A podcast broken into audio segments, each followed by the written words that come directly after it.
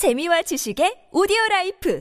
팟빵 안녕하세요. 군사 돋보기입니다. 우크라이나군이 러시아군을 상대로 우세를 점하고 있는 가운데 이제까지 불가능할 것이라 여겨졌던 엄청난 성과들을 내고 있습니다. 현재 우크라이나 내에서 폭격을 감행하려던 전폭기들이 연일 격추되고 있는 가운데 하루에만 10여 개에 가까운 러시아 전폭기들이 떨어져 우크라이나가 러시아군 전투기 격추 신기록을 달성했는데요. 게다가 이들 중에는 러시아가 자랑하는 최신예 전폭기들은 물론 무려 미래 전장의 game changer라고 불리는 지르콘 극초음속 순항 미사일까지 탑재한 가장 최신형의 전폭기 수호이 34 SM까지 끼어 있습니다. 이를 보면 아직 우크라이나의 방공망이 건재한다는 것을 알 수 있지만 아무리 그래도 러시아 최강의 전폭기이자 러시아군에서도 단 10여 대밖에 배치되지 않은 소위 34 SM이 격추당했다니 충격적인데요. 좀 더 자세히 알아보겠습니다. 전문가는 아니지만 해당 분야의 정보를 조사 정리했습니다. 본의 아니게 틀린 부분이 있을 수 있다는 점 양해해 주시면 감사하겠습니다. 우크라이나군이 키우 외곽 공세에서 16일 오후부터 17일 오전까지 무려 10대의 적기를 격추했다는 소식이 들려왔습니다. 우크라이나 총참모부는 현재 오히려 우크라이나군이 키우 외곽에서 러시아군에 대한 공세 작전에 돌입했다고 발표했는데요. 3월 17일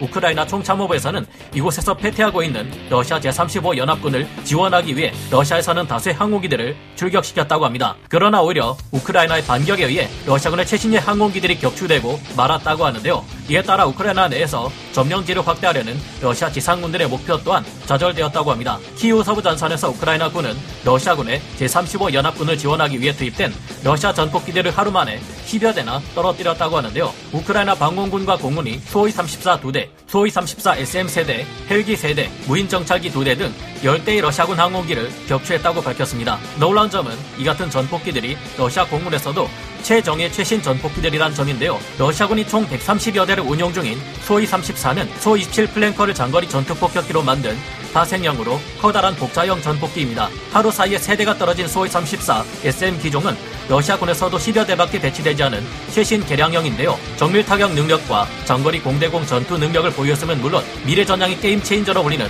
가장 무서운 무기 지르콘 극초음속 미사일의 운용 능력까지 부여된 러시아군의 핵심 타격 자산입니다. 지르콘은 순항 속도가 무려 마 8에 이르는 속도에 예측할 수 없는 엄청난 기동 능력을 가지고 있어 현대 무기 중 가장 무서운 것 중 하나로 불리는데요. 소위 34 SM은 지르콘뿐만 아니라 동체 아래 핵미사일을 운용할 수도 있는데 이번 우크라이나의 반격이 정말 만만치 않다는 것을 알 수 있습니다. 심지어 우크라이나 내부에서는 여기에 이어 소25 전폭기 두 대가 추가로 격추되었다는 걸 봤다는 소식이 SNS에 올라오기도 했는데요. 이 같은 상황에 현재 해외로부터 지원되는 제대로 된 지대공 미사일 방공 체계가 대량으로 우크라이나에 지원될 전망입니다. 앞으로 러시아 공군이라 해도 우크라이나를 상대하기 점점 더 벅차질 것으로 보이는데 앞으로 우크라이나 군의 화력이 더욱 기대되네요. 이건 뭐 전자전기도 없고 걸프전이나 이라크전 당시 전자전으로 적 방공망을 아무것도 못하게 만들어버리고 말 그대로 일방적으로 압도적인 폭격 능력을 발휘해 적을 가지고 놀았던 미군과 너무 비교되는 부분입니다. 생각보다 미국과 러시아의 군사력이 너무 큰 차이가 난다는 것을 실감 하게 되는데요. 하루빨리 러시아가 욕심을 버리고